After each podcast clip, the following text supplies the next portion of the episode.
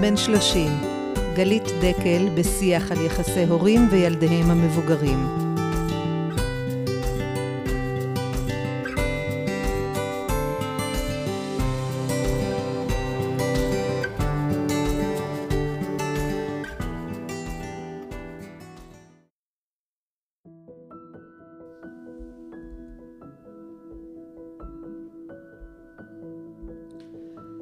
זיכרון ילדות לפני חמישים שנה.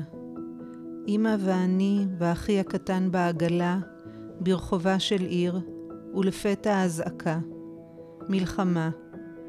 אמא מאיצה בי, בת הארבע וחצי, לרוץ, ואנחנו רצות לבית של סבתא, ושם יורדות למקלט יחד עם שאר השכנים. אני לא מבוהלת, אמא פה איתי, אני מוגנת. אני מתבוננת בסקרנות ובוחנת את השכנים ומציינת לעצמי נקודות להתרשמות. להוא יש שפה מצחיק ולזה פיג'מה מוזרה. אני לא פוחדת, אמא איתי. אמא, את כבר לא פה קרוב לעשור. זו לא הפעם הראשונה שאני שואלת את עצמי איך אישה צעירה כמוך נסחה בי כוחות ואופטימיות גם בתקופות קשות של מלחמה מבית ומחוץ, והיו לנו כאלו. אני תוהה איך חיברת אותי תמיד לכוחות שלי ולאמונה שהעולם הזה, בסך הכל, הולך וילך לכיוון טוב. יצא לי לחשוב כמה פעמים בתקופה האחרונה שאני שמחה שאת לא פה. אני זוכרת כיצד היה הלב שלך נחמץ ובוכה על כל חייל שנהרג וכמה קשה היה לך לראות בסבל אנושי של כל אדם. והתקופה כעת כל כך כואבת ומדממת. והיום זו המשמרת שלי לדאוג לבני הדור שלך, כפי שאת דאגת לי.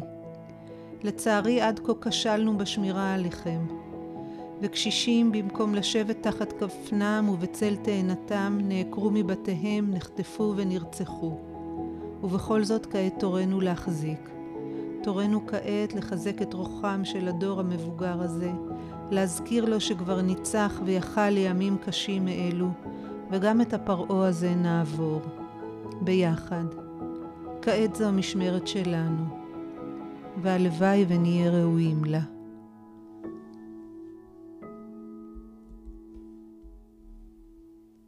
שלום מאזינות ומאזינים יקרים וברוכים הבאים לפודקאסט הילד בן שלושים כאן גלית דקל, יוצרת תוכן, יועצת משפחתית ומרצה בענייני משפחה. אני שמחה לארח היום את דוקטור איילה אליהו. איילה ואני קבענו להקליט את הפרק הזה עוד בימים שלפני המלחמה, וקבענו לדבר על דור הסנדוויץ' ובני משפחה מטפלים. פעמים רבות אותם הורים לבני שלושים העסוקים בתמיכה בילדים ובנכדים, עסוקים גם בטיפול במחויבות ובתמיכה בהורים המבוגרים שלהם, ומה שמייצר אתגר גדול ועומס על כתפיהם. כעת, משניחתה עלינו המלחמה הקשה הזאת, האתגר הזה הפך להיות uh, קשה אף יותר, ועל כך אני רוצה לשוחח היום עם uh, דוקטור איילה אליהו. שלום איילה, ברוכה הבאה, אני אשמח גם שתציגי את עצמך. שלום גלית, תודה על ההזמנה.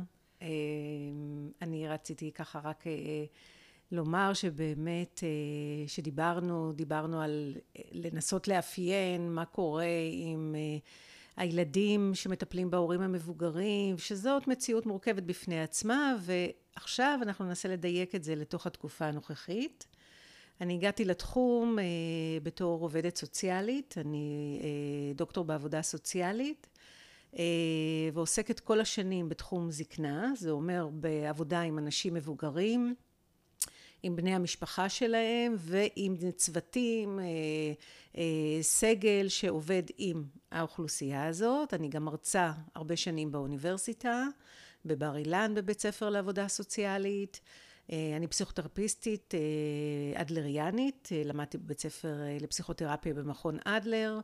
ויש לי בעשור האחרון קליניקה אה, שבאמת מטפלת אה, ומיועדת לאנשים שלמעשה שייכים לגיל השלישי והרביעי. אה, ובשני, בשני, בש, בחודש האחרון אפשר לומר, כל העבודה שלי באמת מקווננת לתת סיוע אם זה פרטני, אם זה קבוצתי, והרבה בזום, גם הרצאות בנושא הזה של התמודדות, גם של האזרחים הוותיקים בעצמם, וגם של בני המשפחה המטפלים שעל זה נתמקד היום, וגם של הצוות, הצוותים השונים בשטח, הרווחה, העובדים הסוציאליים, המטפלים, שמתמודדים עם המציאות המורכבת, וכולנו נמצאים באותה טראומה משותפת. איילה, את בעצם מומחית בבני משפחה מטפלים, אז בואי נגדיר מי הם אותם בני המשפחה המטפלים, מה הפרופיל שלהם, במה הם עסוקים. למעשה את תיארת את הפרופיל שמה שאנחנו קוראים בשפה המקצועית ואולי הפופולרית דור הסנדוויץ'. וזה באמת, הפודקאסט שלך מתמקד בשכבה התחתונה של ההורים באמצע עם מחויבות לילדים שלהם, שהילדים גדלים ובין היתר הם גם, ככה יש את ההתמודדות עם הילדים הגדולים שלנו ועם הנכדים הרבה פעמים, אבל יש לנו שכבה מעלינו והיא ההורים המבוגרים שלנו. ולמעשה דור הסנדוויץ' זה הדור באמצע, דור הביניים, בגילאי חמישים, שישים, אני יכולה להגיד שאני נמצאת שם, ואנחנו עם ריבוי של מחויבויות רב דוריות.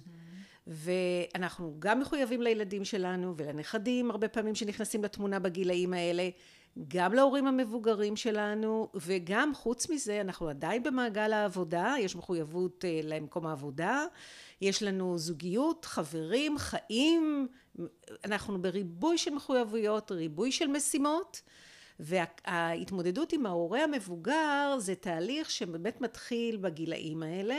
שוב, לפעמים זה יכול להיות איטי והדרגתי, עם ירידה הדרגתית של ההורה בתפקוד שלו, בצרכים שלו, ולאט לאט אתה מוצא או את מוצאת את עצמך יותר שואלת, יותר מבקרת, יותר מעורבת בתוכניות של ההורה המבוגר, ויש שזה באופן פתאומי נוחת עליך, כי ההורה לוקה באירוע מוחי או באיזשהו אירוע שבבת אחת משנה את המצב, ובבת אחת אתה נוחת למציאות שההורה מאדם עצמאי הפך להיות סיעודי.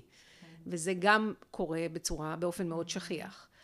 אז בן משפחה מטפל זה אותם, יש לנו שתי קבוצות עיקריות, הילדים המטפלים בהורים המבוגרים שזה הקבוצה שעליה אולי נתמקד יותר ויש כמובן גם את בני הזוג המטפלים שהם בעצמם בתהליכי ההזדקנות שלהם ואז ההתמודדות היא קצת בעלת אופי אחר שאני נוטה תמיד להתמקד תמיד ולעשות הבחנה בין המצבים השונים. כשאנחנו חושבים על משימות הטיפול יש המון משימות, חלקם מאוד ישירות ברמה של ממש להכין אוכל, לרחוץ, לטפל, להשגיח, ללוות לטיפול לרופאים, לטיפול, לתאם תורים, כל הביוקרטיה המורכבת מאוד, לשמש אוזן קשבת, לשבת ולבקר וכולי, זה ככה כיוון אחד, אבל יש מה שנקרא תכלול הטיפול או ניהול הטיפול, זאת אומרת הרבה פעמים ואני חושבת שיותר ויותר בני המשפחה מנהלים גם את הטיפול. וזה אומר גם אם יש עובדים זרים, גם אם יש מטפלים ישראלים שנכנסים דרך חוק סיעוד, מישהו צריך לתכלל את הטיפול הזה. ולהשגיח, לתווך, לייצג את האדם המבוגר הרבה פעמים מול רשויות שונות, כל הסיפור הכספי, בקיצור יש ריבוי של משימות וזה מאוד משתנה מילד לילד, בדרך כלל יש מה שאנחנו קוראים פריימרי caregiver, מטפל עיקרי אחד בתוך משפחה גם אם יש מספר ילדים, וזה לא אומר שהם לא מעורבים, וזה לא אומר שלא אכפת להם, במקרה הטוב, אבל בדינמיקה משפחתית, בדרך כלל יש את אותו ילד, בדרך כלל ילדה, שבוא נאמר, רוב המטפלות הן מטפלות הן נשים, שהן לוקחות על עצמן את התפקיד, וגם זה באיזשהו מקום, גם הציפייה של ההורה ממנו. אז ככה זה, ואז אנחנו מדברים הרבה פעמים על ההשלכות, וגם בימי שגרה, אני כבר עובדת על הנושא הזה הרבה שנים. זאת אומרת, זה לא משהו שצץ עכשיו. וגם בימי שגרה, אחת הסוגיות, אחת הסוגיות העיקריות עם בני משפחה מטפלים זה העומס הטיפולי, ריבוי המשימות, הקונפליקט בין המשימות השונות, ואנחנו כמו תמנון כזה שרוצה לענות לכל הצרכים והכי טוב שיכולות להיות, וזה לא ייתכן וזה לא אפשרי, ואז זה גם מביא לתסכול, לכעסים, לקונפליקטים, גם במשפחה הגרעינית שלי, גם עם הילדים שלי, לפעמים אה, הבת שלי מצפה שעכשיו שהיא הפכה לאימא צעירה אני אעזור לה, אבל באותה מידה אני צריכה ללכת לבקר את ההורה שלי, או באותה מידה במקרה יש לי גם חוג התעמלות שאני נורא לא רוצה להפסיד, אז מה אנחנו עושים? וזה קונפליקטים מאוד אה, שכיחים, כן. כן. ועל כך בעצם רצינו לדבר מלכתחילה, על הקונפליקטים, על הפרופיל. רצינו לדבר, לדבר על הפרופיל הקלאסי הזה, ולדבר על המורכבויות ועל ההשלכות שהן נכונות בימי שגרה, ועל אחת כמה וכמה בימי מלחמה. כי אם אנחנו דיברנו על ריבוי משימות, יש עוד יותר משימות עכשיו. למה יש עוד יותר משימות? בטח בחודש הראשון, כל המערכות אה, אה, נסגרו. למשל, מרכזי יום, מועדונים, שהם אה, מסגרות שהרבה מהאזרחים הוותיקים מבקרים, כולל אנשים שנהנים מחוק סיעוד, וגם עם העובדים הזרים הולכים למרכזי היום, בטח אה, אה, אנשים שסובלים מירידה דמנטית ויש מסגרות למספר שעות במהלך היום והכל היה סגור, בוודאי שעד היום במקומות של עוטף עזה ובמקומות של הדרום סגורים עד היום כמו אופקים או אה, שדרות, כן. בצפון גם אה, יש מקומות שסגורים, ובמקומות, בוא נאמר מחדרה עד גדרה, זה היה, היה סגור, אחר כך זה התחיל לאט לאט להכניס בקפסולות מאוד קטנות. המענה כלומר הוא מענה מאוד חלקי, וזה משהו ש... אוקיי, אז מה עושים עם ההורה? כן. הוא בבית, כן? כן? אז העומס חוזר לילד, חוזר למשפחה. כן. ואז אתה מוצא את עצמך צריך לבקר יותר, או חשוב לך לבקר יותר, שלא נדבר הדאגה הגדולה להורה עם אדם שהוא מוגבל, או אדם שהוא מתקשה לרדת למקלט, או אם בכלל יש מקלט, או אם בכלל יש ממ"ד. אה, מורכבות מאוד גדולה של האקוטיות, כן? כן? מול ההורה. שלא נדבר שאתה כבן משפחה בעצמך מתמודד עם כל ההשלכות של המלחמה עליך. שוב, זה מאוד משתנה אם אנחנו גרים באזור הצפון או הדרום, או אם אנחנו גרים במרכז הארץ, אבל גם, אבל כולנו. כן. גם במרכז הארץ וגם בעיר כמו נתניה, שלמעשה כמעט ולא, אני פשוט יודעת, כי אבא שלי הפרטי גר שם, אה, שלא היו אזעקות בנתניה, אבל כן. המרכ... המועדונים ומרכזי היום נפתחו רק בשבוע האחרון וגם באופן חלקי. אז אה, אה, החרדה לילדים, לנכדים שמגויסים, הכאב הגדול מה, מה, מהטבח הנוראי שכולנו חווינו, כלומר כל ההשלכות הן במעגלים והן באדוות והעומס בין היתר עובר בחזרה אל הילד כי הוא צריך למלא מקום והוא צריך לתת מענים אה, למציאות שהשתנתה. למשל אחד הדברים גלית זה ש... יש כ-70 אלף מטפלים זרים בארץ בנושא של סיעוד וכאלפיים מהם אה, אה, עזבו את הארץ בתקופה הזאת.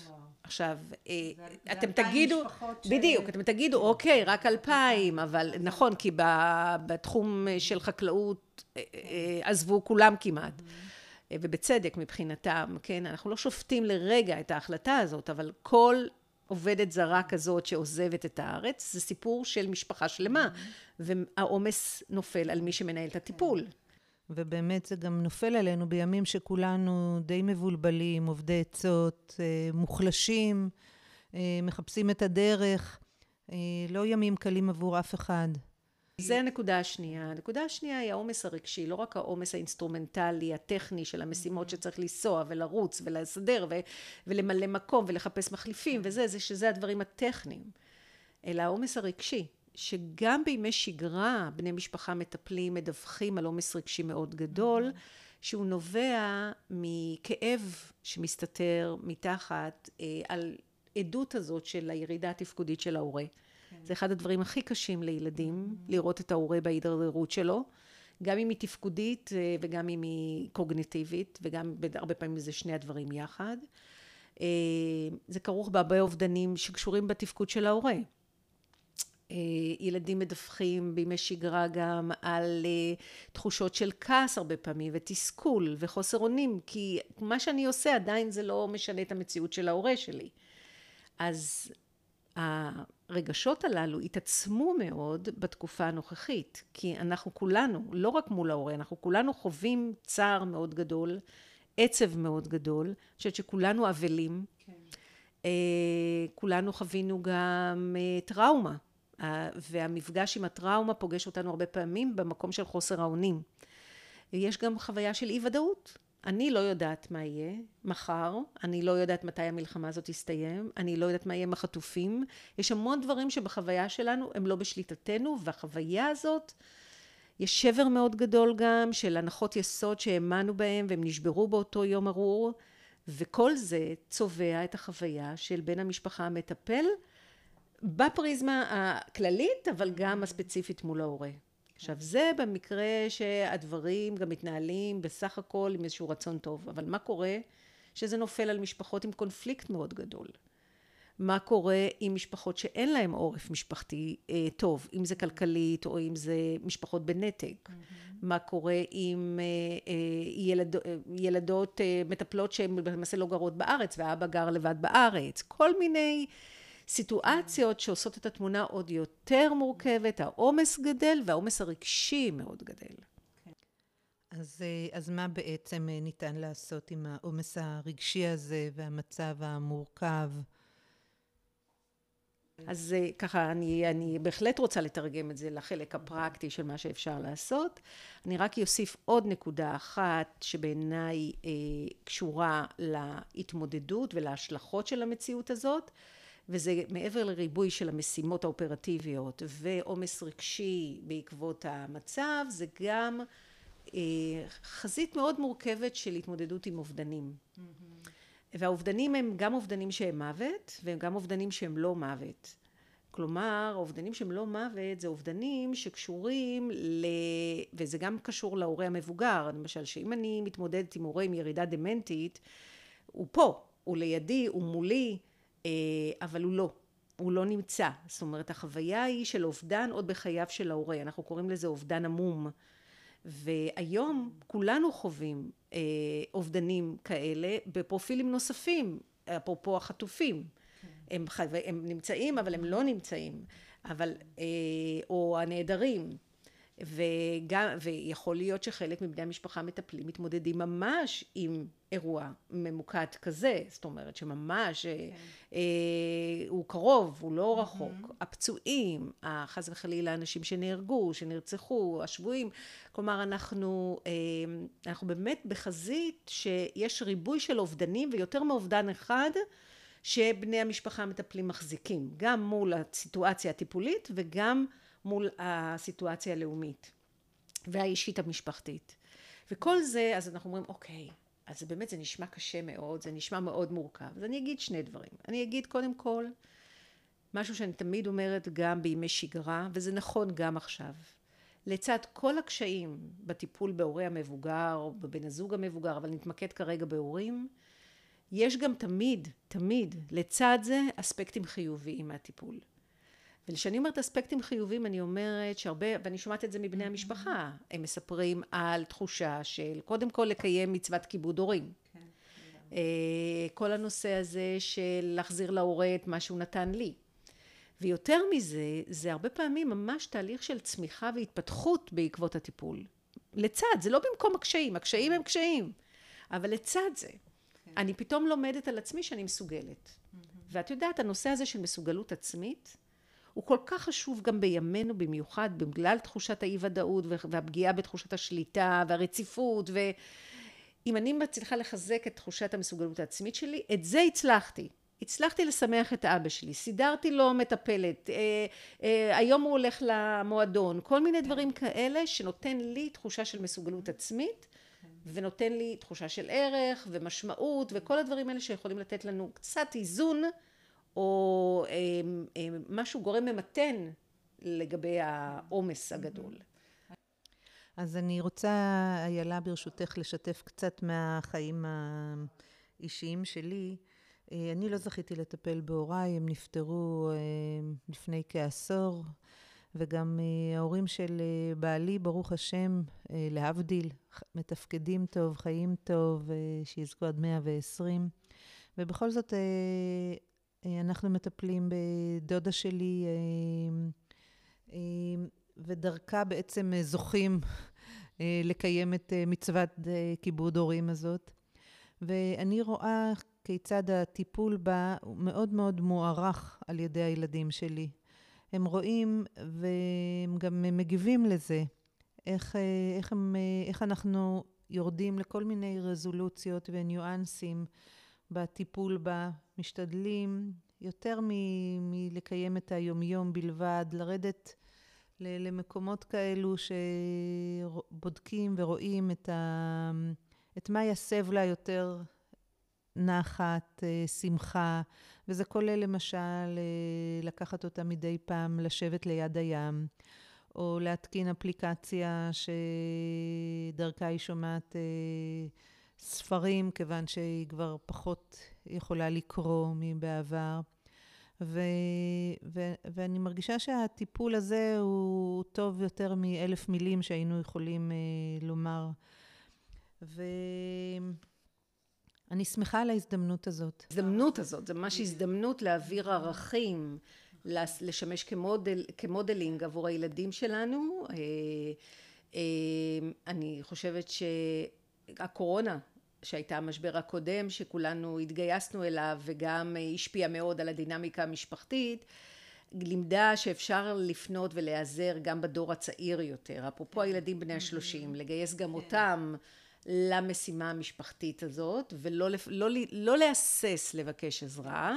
כולנו יודעים ובטח מי, שמה, מי שככה חונך בדרכי של אדלר על איך אנחנו מחזקים תחושת ערך ושייכות זה בעיקר על ידי תרומה ומועילות וזאת הזדמנות נפלאה. אפשר לראות את זה. עם ישראל התגייס בהמוניו כי מה זה עושה ההתגייסות הזאת? היא, היא קודם כל נדרשת אבל מעבר לזה היא נותנת לנו תחושה של משמעות של אני עושה משהו. אז זה גם אפרופו נכון גם לגבי בני משפחה המטפלים ההתגייסות הזאת, זאת אומרת עצם העשייה כמה שהיא באמת בעומס היא גם נותנת לנו עוגן, היא גם נותנת לנו תחושת ערך. ופה הטיפ הראשון שלי זה לא להסס לפנות בחזרה לבני המשפחה האחרים כולל אלה שהם בעבר בזמן שגרה אמרנו לא הוא מרוכז בלימודים הוא עסוק בבית שלו אחי הגדול יש לו קריירה מאוד תובענית אנחנו לא מבקשים. המציאות השתנתה והמציאות השתנתה וגם במשפחות אפילו שיש קונפליקטים המציאות השתנתה ושהמציאות מאפש... זאת הזדמנות דווקא לשים קצת את האגו ואת הקונפליקטים בצד ולהתגייס למשימה המשפחתית כרגע mm-hmm. ו... ו... ו... וכן להיות פתוחים לבקש עזרה זה דבר ראשון כי הרבה פעמים בני משפחה מטפלים העומס הוא על אחד בעיקר והרבה פעמים היא לא, היא הרבה פעמים לא, מרש, לא כל כך גם מוותרת על התפקיד הזה, כי הוא גם נותן ערך ומשמעות וריכוזיות, אבל המחיר גבוה. ואנחנו מנסות כל הזמן בקבוצות שאני עושה ובהדרכות ובשיחות לעשות את האיזון. מילת המפתח היא איזון. האיזון כרגע הופר. גם מה שהצלחנו לארגן אותו הוא הופר. עכשיו בכלל בקריירה של caregivers כל הזמן האיזון מופר. אנחנו התארגנו, יש עוד ירידה, אנחנו התארגנו, אחד ההורים מאושפז, כלומר כל הזמן אני צריך לעשות אדפטציה וגמישות והתאמה למציאות שמשתנה. עכשיו המציאות השתנתה בגלל הנסיבות החיצוניות ויכול להיות שיש גם דברים בתוך הבית, אני או שאני יותר פנויה או שאני פחות פנויה, זה מאוד תלוי מה הנסיבות. צריך, וזאת הזדמנות לגייס את האחרים. מה שבעבר או בימי שגרה אנחנו פחות ביקשנו. הסטודנטים פנויים כרגע, אנשים לא עובדים, אפשר לנסות לגייס אותם. כן. אז זה ככה משהו כבר שהמציאות יכולה אולי לאפשר. נקודה שנייה, אפרופו הדברים שאת אמרת קודם, לגבי המודל או משהו שזאת באמת הזדמנות לילדים לראות טיפול ואפרופו פיתוח של סבלנות, אני רוצה לדבר על חמלה. ועל חמלה בשני מובנים. על חמלה כלפי המטופל ועל חמלה עצמית. ואני חושבת שהם שני אה, אה, מישורים שהייתי מעודדת את בני המשפחה המטפלים לטפח. תמיד, במיוחד עכשיו. ואני באמת יכולה להגיד גם להעיד על עצמי, שאני ממש לקחתי את, כמשימה אישית איך אני מטפחת את הנושא של החמלה, גם בכובע שלי כמטפלת וגם בכובע שלי אה, כאדם. אה, אז החמלה כלפי ההורה, כלפי המטופל, כלפי הסבא הזקן, גם אם בעבר יש לי חשבונאות איתו, ויכול להיות שאימא לא הייתה אימא המיטבית ביותר עבורי, ואני סוחבת את המשקעים האלה וכעסים, או אפילו לפני חודש, היא הייתה מטופלת מעצבנת כזאת כן. לפעמים, או תובענית, או עקשנית, או לא מכירה תודה תמיד. כן, אנחנו, אנחנו לא אומרים שתמיד זה הכל אידיאלי ויש זרימה והערכה וזה. ועדיין, ועדיין, אני חושבת שאחד הדברים שיעזור לנו, אני המיקוד שלי הוא בקר גיברס, כן? כן? בבני משפחה המטפלים, יעזור לנו להחזיק יותר את המשימה הזאת, את המורכבות שלה, זה לקבל את זה שמדובר כרגע באדם זקן, תשוש, אה, מוגבל, תלוי מה זה בנסיבות, כן. ובעיקר באיזושהי מצוקה, הרבה פעמים אובדן של אוטונומיה, בהרבה מישורים. אם אני עומדים לנגד עיניי מטופלים שלי, שבאמת, אולי הוא צלול, אבל הוא מוגבל מאוד בהמון המון דברים, והאוטונומיה שלו הצטמצמה בסופו של דבר לחדר שהוא נמצא. וזה החלטות אפילו במובן של אה, מה אני לובש ומה אני אוכל לבוקר, כלומר ממש, תחשבו, אני לא מדברת על אוטונומיה במובן שאני מנהל את החיים שלי, אבל האובדנים האלה של האדם המתבגר, האדם המזדקן, אובדן של חברים, אובדן של בני זוג הרבה פעמים, התאלמנות, אה, אובדן של מסגרות, של משמעות, של שייכות, הכל מביא להצפה מאוד גדולה ויש דיווח מאוד אה, משמעותי על העניין של בדידות, mm-hmm. בדידות. רגשית, והבדידות עולה עם הגיל. ואנשים מבוגרים חווים חוויה קשה של בדידות. עכשיו, בדידות הורגת. בדידות יש לה השלכות ברורות מבחינה מחקרית. ואני לא צריכה מחקר בשביל לראות את הקשר הברור בין בדידות לירידה תפקודית, ירידה קוגנטיבית, קיצור תוחלת החיים, כן. רווחה נפשית נמוכה יותר. ברור. אה, ואני רוצה להוסיף שכעת אה, לבדידות אה, נוספה ישיבה מול הטלוויזיה בימים האלו, והצפייה בחדשות הקשות, שהשילוב בין זה לבין הבדידות הוא קשה אף יותר. נכון, באמת... כי מה, הרבה מהאנשים, כן. מהאנשים המבוגרים נמצאים בבית, ועכשיו בטח בחודש האחרון הם היו הרבה מאוד בבית, ובהתחלה כולנו פשוט בהינו בטלוויזיה. אבל בטח שמעת את ההמלצה הגורפת. אני אגב מצטטת את דוקטור מערבי, שהוא גריאטר אה, בכיר מאוד, והוא זה שליווה את התוכנית 84. והוא אמר, תתייחסו להוראה הזאת להפחית אה, צפייה בטלוויזיה לא כהמלצה, אלא כמרשם רופא.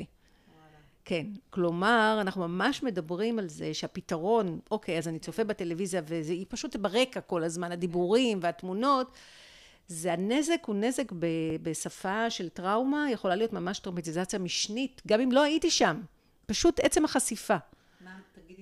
טראומטיזציה משנית. אוקיי. כלומר, אנחנו עלולים לסבול מסימפטומים שמאפיינים חשיפה לטראומה מתמשכת, גם אם לא הייתי שם. כן. לא צריך להיות באורים, כן. ברעים, ובמסיבה, אם אני כל הזמן נחשף לסיפורים, אני יכול ללקוט בעצמי בסימפטומים של עוררות יתר, של דריכות, של סיוטים בלילה, של חוסר יכולת לישון, של פגיעה בתיאבון וכולי.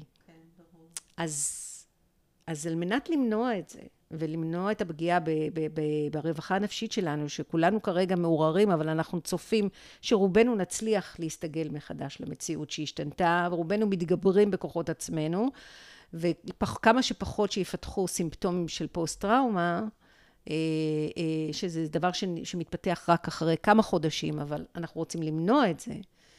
אז uh, ההמלצה היא באמת למנן מאוד את הצפייה, להחליט מהו הגבול שלי, ולהבין שה... אה, בצורה מוטעית אנחנו חושבים שאם אנחנו צופים ואנחנו כל דקה יודעים מה קורה, אנחנו בשליטה, זה בדיוק הפוך. זה נותן פחות חוויה של שליטה, זה מעלה דווקא את חוסר האונים, כי אני מבין שאני עוד יותר חסר אונים מול המציאות הזאת, וזה מביא להצפה מאוד גבוהה של, אה, של מראות וחוויות שאף אחד מאיתנו לא צריך להיחשף אליהן. אז אני, אז, אז, אז אחד התפקידים שלנו כבני משפחה מטפלים, זה להעביר את המסר הזה להורים שלנו, אבל למצוא לו פתרונות, כי מה הוא יעשה כל היום? כן. אם הוא מרותק הביתה, כן. או אם... אה, אז אה, אני רוצה רגע להמשיך ולשתף, אה, שיצא שאת השבועות הראשונים של המלחמה אנחנו העברנו במין חמולה כזאת, רב-דורית, אצלי בבית. הדודה שלי...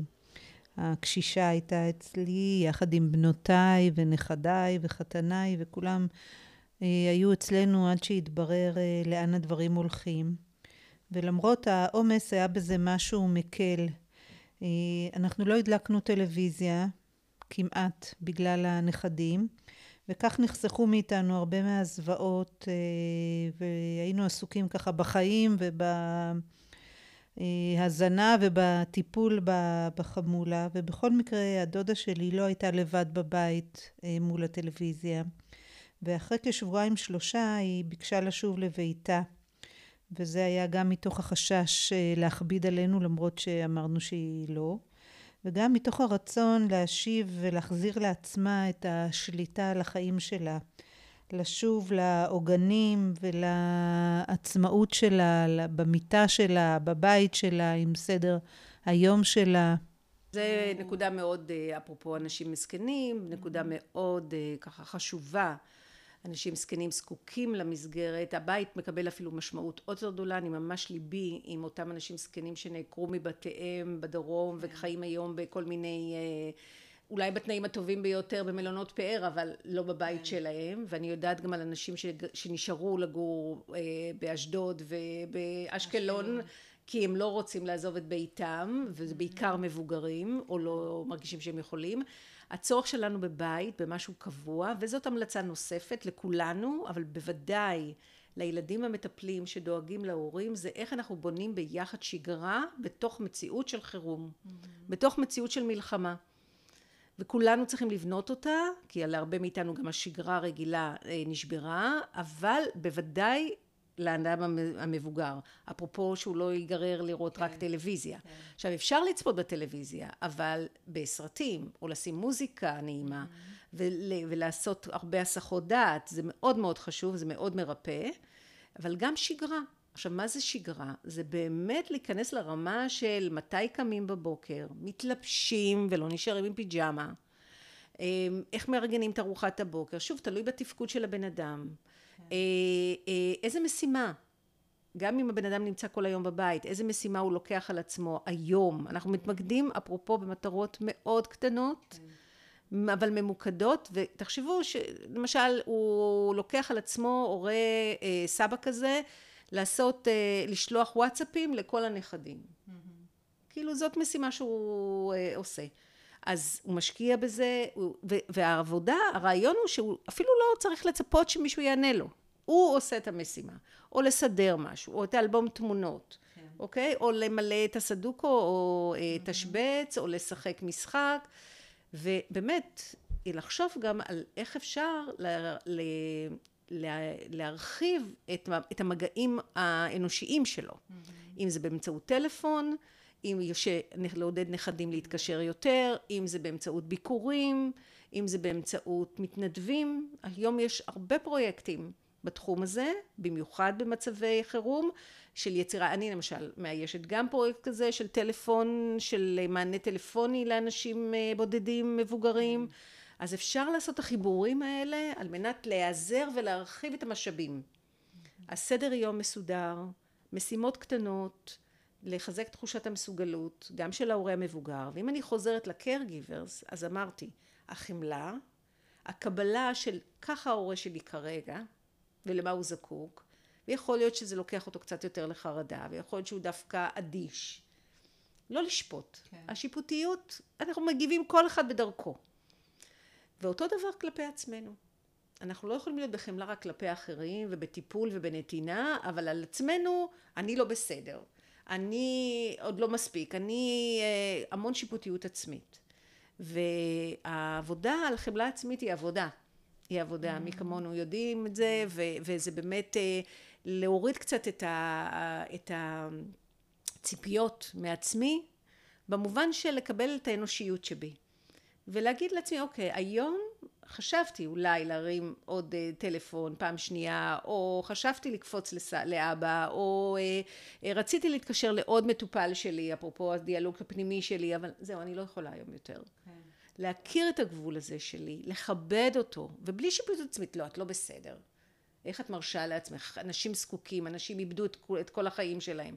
כי אין טעם לזלול או אה, לרוקן את הסוללה שלנו. ועם בני משפחה מטפלים גם בזמן שגרה אני עובדת הרבה על איך אנחנו לא מרוקנות את הסוללה שלנו מהנתינה הזאת, מריבוי המשימות, מהעומס. איך אנחנו כל הזמן בסלף קר, איך אנחנו כל הזמן ממלאות את המשאבים, כי מדובר בריצה למרחקים ארוכים. גם עכשיו, המלחמה, כולם מזהירים אותנו שזה ריצה למרחקים ארוכים. אז אני רוצה להעלות אה, בהקשר הזה עוד, אה, עוד אה, עניין, אה, והוא הנטייה של בני המשפחה המטפלים אה, לחסוך מידע מה, מהמטופלים, מתוך רצון להגן ולשמור עליהם. ואני שמעתי אה, לא אחת בתקופה הזאת, שאנשים המבוגרים מבקשים מהמטפלים שלהם, אל תחסכו מאיתנו את המידע זה היכולת, זה הדרך שלנו להיות באיזושהי שליטה בתוך כל הבלגן הזה. ושמעתי על אה, מישהי שביקשה מבני המשפחה שלה ותיארה את זה בצורה נורא יפה. היא אמרה, אני אדמה חרושה עמוק, ו... ואני לא מתרגשת מגשם שיורד עליי.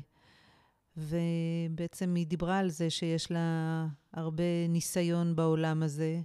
והיא מבחינתה עדיף לה להירטב מאשר uh, שיגנו עליה. כן, אבל יש לזה עוד היבט, כן. וזה קשור ל... ובאמת זה בא, אני יודעת, הרבה פעמים מכוונות מאוד טובות של הילדים וגם צוות, הרבה פעמים.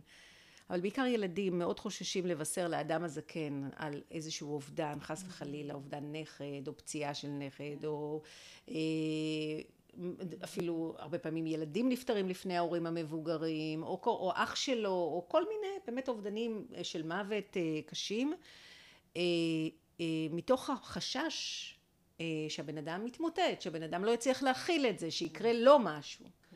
ואני לא מזלזלת בזה, אני לא מקלה ראש בזה. יחד עם זאת, אפרופו אדמה חרושה, אנחנו דווקא, ואני באמת למדתי לכבד את זה מאוד, כל מקרה לגופו, עדיין, אני מסכימה. צריך לעשות שיקול דעת, וגם לעשות הבחנה לגבי יכולות קוגנטיביות, שזה היבט נוסף, אבל עדיין, אה, אנחנו קצת לוקים במה שנקרא גישה גילנית כלפי אנשים מבוגרים. Mm-hmm. התפיסה הזאת שאדם מבוגר יתמוטט מבשורה קשה, זו תפיסה גילנית, זו הכללה. כן.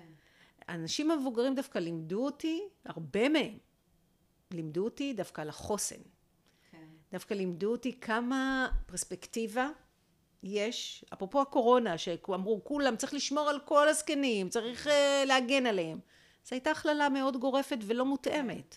אני לא אומרת שאין זקנים שבריריים, אני לא אומרת שאין כאלה שההודעה הבאה, הנפש שלהם כבר כל כך שברירית שהיא כבר, המבנה ככה נשבר, אבל זה לא הרוב. כן. והרוב, כשאני מתקשרת לשאול מה שלומך, שואלת אותי מה שלומך, איך את מסתדרת? כן. כלומר, והם אומרים לי, אנחנו, זה קשה, זה בלתי נסבל, הם נורא כואבים את המשבר הזה, אבל הם לא ממוטטים. והרבה פעמים, וזה בצורה אפילו מפתיעה לפעמים את המשפחה, הם אפילו לא מגיבים כמו שחשבנו שהם יגיבו. אולי אפילו קצת באדישות. כן. ואז אתה אומר, מה, באמת לא אכפת לה? היא לא מבינה? הם מבינים.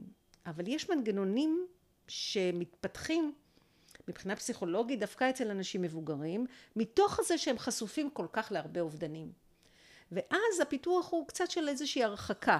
אז חלק, מה, חלק מהאנשים המבוגרים, אה, הם מגיבים אפילו בכזה תגובה כזאת שאתה אומר, רגע, מה קרה כאן? הוא מבין מה אמרתי לו כרגע? חלק מהם מגויסים מאוד לעזור, ולתמוך בילד שלהם שלמשל איבד את הנכד או הנכד נפצע והם מגויסים לתפקיד. יש לי עמיתה יקרה בשם גליה שגב רוזנברג, שעושה ממש, יש לה פרויקט דגל כזה כעובדת סוציאלית, שהיא עושה קבוצות לסבים שכולים. אין את זה. כאילו הם לא מוכרים, לא, הם לא מוכרים כאוכלוסיית יעד לטיפול, כן. כי יש גבול כמה משרד הביטחון יכול להכיר, או כמה... עכשיו זה אבל כפול. זה גם על כן. הילד שלי וזה גם על הנכד שלי. עכשיו היא פתחה קבוצה ממש אד הוק, כי יש צורך כל כך חזק. אז, אז להכיר בדבר הזה, יש חוסן לאנשים מבוגרים, וזה דווקא משהו שבא עם הגיל. איך הם אומרים? כבר היינו בשבע מלחמות. גם המלחמה הזאת, אנחנו נעבור אותה. הם כואבים מאוד את הכאב, אבל יש גם חוסן. כן. ודווקא אז אני מבינה את הקול הזה והייתי מאוד מכבדת, מאוד כן. מכבדת אותו. כמובן צריך לתווך נכון, כמו שצריך לתווך לילדים. כן. אבל גם לילדים לא צריך mm-hmm. לעשות להם לה לה לנד לגמרי, כן? יש מציאות מסוימת שצריך לנקוט בזהירות מסוימת, או ב, תלוי באיזה נסיבות, ו, ואי אפשר להסתיר לגמרי, אבל צריך לדעת איך לתווך את זה ולהתאים ליכולת של הילד, לאופי שלו, אותו דבר לאדם המבוגר. מה היכולת שלו, מה האופי שלו, מה היכולת הקוגנטיבית שלו להבין. עכשיו למשל עם אנשים עם דמנציה זה עולה אפילו שאלה מוסרית, שאלה אתית, כן. אם לספר או לא לספר. Mm-hmm. אין תשובה חד משמעית. אני יכולה להגיד שיש מקום לשקול את זה, זה דילמה. יש מקום לשקול את זה. אבל אני עבדתי בבית, בבית חולים אה, במשך שנים, והרבה פעמים היו באים אליי כעובד סוציאלית להגיד, אה, אה, האחות שלה נפטרה, לספר לה, לא לספר לה, אנחנו לא יכולים לספר לה, אנחנו פוחדים לספר לה, בוא נשקר. אני לא בעד שקר. כן. אפשר לתווך את זה. אבל אני לא בעד שקרים. כן. זה פחות. אז אנחנו ככה לקראת סיום, ואת באמת פתחת לנו, איילה, צוהר לראות ולהבין את ה... את שכבת הגיל הזאת שלא דיברנו עליה עד עכשיו, למרות שהיא בהחלט חלק מהחיים של ההורים לבני השלושים. ומה שאני באמת רואה אה, בעזרתך זה את האתגר הזה שלנו למצוא את האיזון בתוך המציאות המשתנה הזאת וגם גם כלפי אנשים שאנחנו מטפלים בהם וגם ב, ביכולת שלנו לשמור על עצמנו ועל הכוחות שלנו לגמרי. אני, אחת המטאפורות שאני אוהבת להשתמש בהן אה, זה אה, שמסכת החמצן. שבמטוס אה, שאנחנו עוד נטוס, אני כן. מקווה, כן, אנחנו עוד פעם נכנסים ללופ הזה, אבל אז אנחנו מקבלים את ההנחיות במצב מצוקה, לשים קודם כל את מסכת החמצן עליי, לפני כן. הילד שלצידך או היקר לצידך, בניגוד לאינסטינקט כן. שלנו. אנחנו קודם כל דואגים למישהו שלידינו שאנחנו חושבים שהוא תלוי בנו. זה בדיוק הסיפור. זה בדיוק הסיפור. אנחנו דואגים למסכת החמצן של המטופל, ואנחנו נרוץ ונדאג לרופאים מיוחדים, ונקבע תורים, אבל את הבדיקה השגרתית שלי, החצי שנתית, אני שוכחת לעשות. או אני מזלזלת בה, או אני מדלגת עליה. הסלף קר הקטן הזה שאני זקוקה לחופשה קצרה, אני לא מדברת על עכשיו, אני מדברת כן. גם בימי שגרה. אז זאת אומרת, מה, מה, אני הייתי מסיימת עם המסר הזה של להקפיד לשים את מסכת החמצן קודם כל על עצמכם, להבין שאחרת אתם תיחנקו, אמיתי, mm-hmm. אחרת אנחנו באמת נשבר, ואז מה יהיה? כן. ואז מה יהיה? אוקיי? Okay? אז אני דווקא בעד מסירות, ואני בעד המחויבות המשפחתית הזאת. אה, רק צריך לעשות אותה באמת מתוך הקשבה אמיתית לעצמנו, וזה לא אנוכיות, אלא ככה אני מגשימה את, ה, את המשימה. Mm-hmm. וזה מודל מאוד חשוב לילדים שלנו, גם, אפרופו, גם לדעת לשים את הגבול. כן. אפרופו לעבוד מול הילדים mm-hmm. בני השלושים, אחד הדברים בטח, זה הדבר הזה, כן. טוב, אז במילים האלו אנחנו ניפרד. תודה רבה לך, ילה, ובתקווה להיפגש בימים טובים יותר. אה, כל טוב, תודה רבה. תודה רבה, תודה רבה.